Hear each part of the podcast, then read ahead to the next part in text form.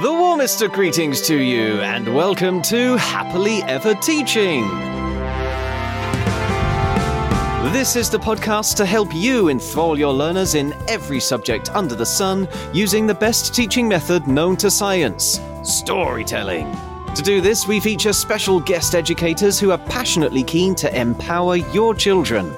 I am storyteller Chip Colquhoun, and with me today is. Hi, I'm Rob. I work in a school just outside of Milton Keynes and I've taught every year group from reception up to year six. And I'm Nicola and I teach a junior school in Hampshire and at the moment I teach year six children. I have also worked at Teacher Training College and hopefully enthuse students to be fantastic educators themselves. And today we are exploring what science we can teach with a folktale from the Indian jungle.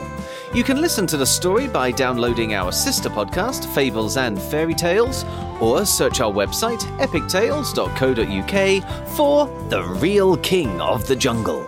There you'll find a video of me telling the story that you can share with your children. And if you sign up as an Epic Educator, you'll also get a copy as a paperback joyously illustrated by Winnie the Witch's Korky Paul, as well as the full audiobook for you to download at any time. Right now, though, let's continue our discussion with Rob and Nicola Tendaway and Loris and all the other animals. In fact, this is a story that's abundant in science. It must be because it's got so many animals in there. Uh, Rob, you were nodding along with that, yeah. so I'm going to ask you to start with ages four to seven. We'll start at the lower end of the school today. What uh, is the science you've picked out from this tale? I picked out a couple of ideas and then one which kind of overarches over both of them. Oh, okay. So the first idea is just exploring a habitat. Mm. The habitat that they live in is the jungle, and I would probably do this with year one, year two. How do we know that they live in the jungle? So, kind of a bit of thinking about them. Hmm. How do we, like, for example, how do we know that they don't live in the sea?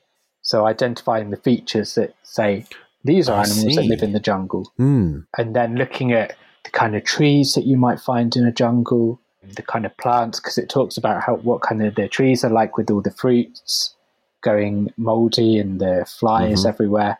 And then I would kind of almost link it into the geography idea that I'm going to talk about later on in the week. But I'm mm. not going to mention it now because I'm going to save that for geography. Another teaser to bring people back next week. yeah. I would also start to think about, perhaps the year two curriculum is looking at food chains. Mm. So exploring what a food chain is and getting the children to uh, look at the food chains that occur in the story and then potentially extending them as well. So kind of pause the story and say, okay, the elephant was eaten by the leopard, but what would the elephant eat? So hmm. start mm. off with not just the food chains that's in the story, but outside it as well. Yeah. Looking at your apex predators and uh, your producers and all kinds of things like that. So that would be a good couple of lessons on that. And then my overarching bit was just researching the different animals mm-hmm. because there are going to be animals in here that, depending on your class, they may not be familiar with, or they they may have seen them, but they might have not have known what the name is. Yes. So I would get some uh, purposeful science writing out of this, I think, and say, okay, well, let's create a facts file about one of the animals. Let's do some research on a loris. What is a loris? What are its mm. features? How big is it? Things like that. So just really kind of exploring the different animals that are mentioned in the story as well. Lovely. I've got similar ideas, but obviously for the old, older children. So again, with Rob, mm. I hmm. totally agree. Food chains. I mean, it comes up a lot in the story anyway, and using that as a as a starting point, I think at the older age range, they could actually look at the actual text and take things from the text and actually do the food chains from what what is written. My main idea was a bit like your overarching theme, Rob. The idea of of looking at the animals and thinking of their different um, well, using the story actually, thinking of the qualities they had in the story, um, maybe thinking about their weight, maybe thinking about the food they eat, and producing trump cards. Hmm. So basically, ultimately, the children play a game of trump, but from the animals in the actual story. There's so yeah. many, so much information in the story as well.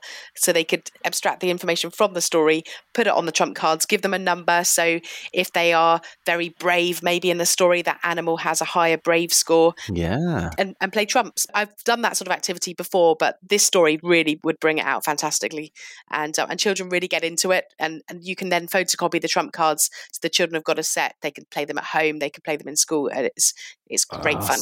Brilliant, yeah, and of course that's bringing in loads of other learning outcomes from other subjects, isn't it? Your Absolutely. English and your art, and yeah, Definitely. excellent yeah, they're retrieving a lot of information from the text and and, and understanding the characters. It, it could bring in, like we said, PSHE, the characters' reactions, mm. evilness score, maybe.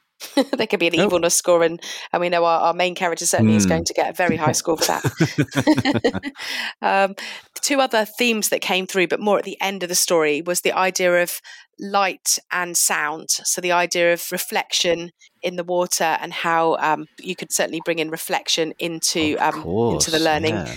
There, as well as sound and echoes, and how does sound travel Mm. So hmm. they're more themes than activities, but they are ways into those particular areas. And actually, they're not easy ones to bring a thing. So it's wonderful to have a story that brings those in because I can't think of any other story that covers both those aspects as well as this one probably would do. Yeah, and you, you could even pause the story at the point where Tendaway is looking down at his reflection in order to um, help the children to understand why that is happening and actually let them see their reflection in some water, for example, so that they are able to really pick that up. Yeah, definitely. Just want to to throw an idea in here myself, and, and I don't know which end of the school this might be explored, but would it be particularly scientific to start talking about the difference it would make taking one animal out of the food chain here, or the differences that Tendaway is making by being